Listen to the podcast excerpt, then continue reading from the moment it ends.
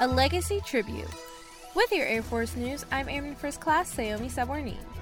Former Secretary of the Air Force Barbara Barrett attended the unveiling of her official portrait at the Pentagon earlier this month. Current Secretary of the Air Force Frank Kendall spoke on Barrett's challenges and achievements while leading the Department of the Air Force from 2019 to 2021. He noted that Barrett was key in establishing and equipping the Space Force in 2019.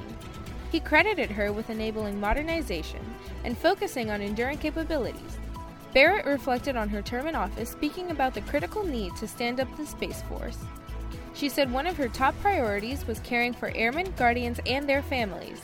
The former secretary said modernizing the promotion process and improving healthcare, education, and housing for families were part of that care and investment.